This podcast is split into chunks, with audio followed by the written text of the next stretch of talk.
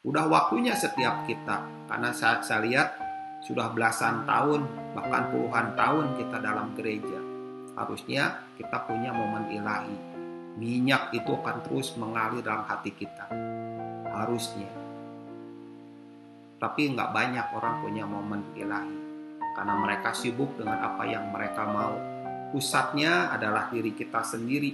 Ibadahnya bukan ibadah sejati, tetapi ibadah di mana pusatnya diri kita sendiri. Hidup diberkati, mati masuk surga. Itu yang slogan yang sering saya dengar.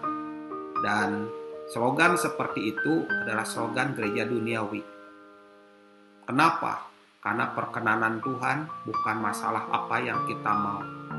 Perkenanan Tuhan itu karena orang-orang yang berpusat kepada Tuhan, bukan dengan tentang kita. Semuanya tentang Tuhan, semuanya karena Tuhan, dan semuanya untuk Tuhan. Harusnya kita hidup sebagai orang-orang yang mengalami momen ilahi, mengalami keintiman, mengalami gairah, dan mengalami kasih persaudaraan.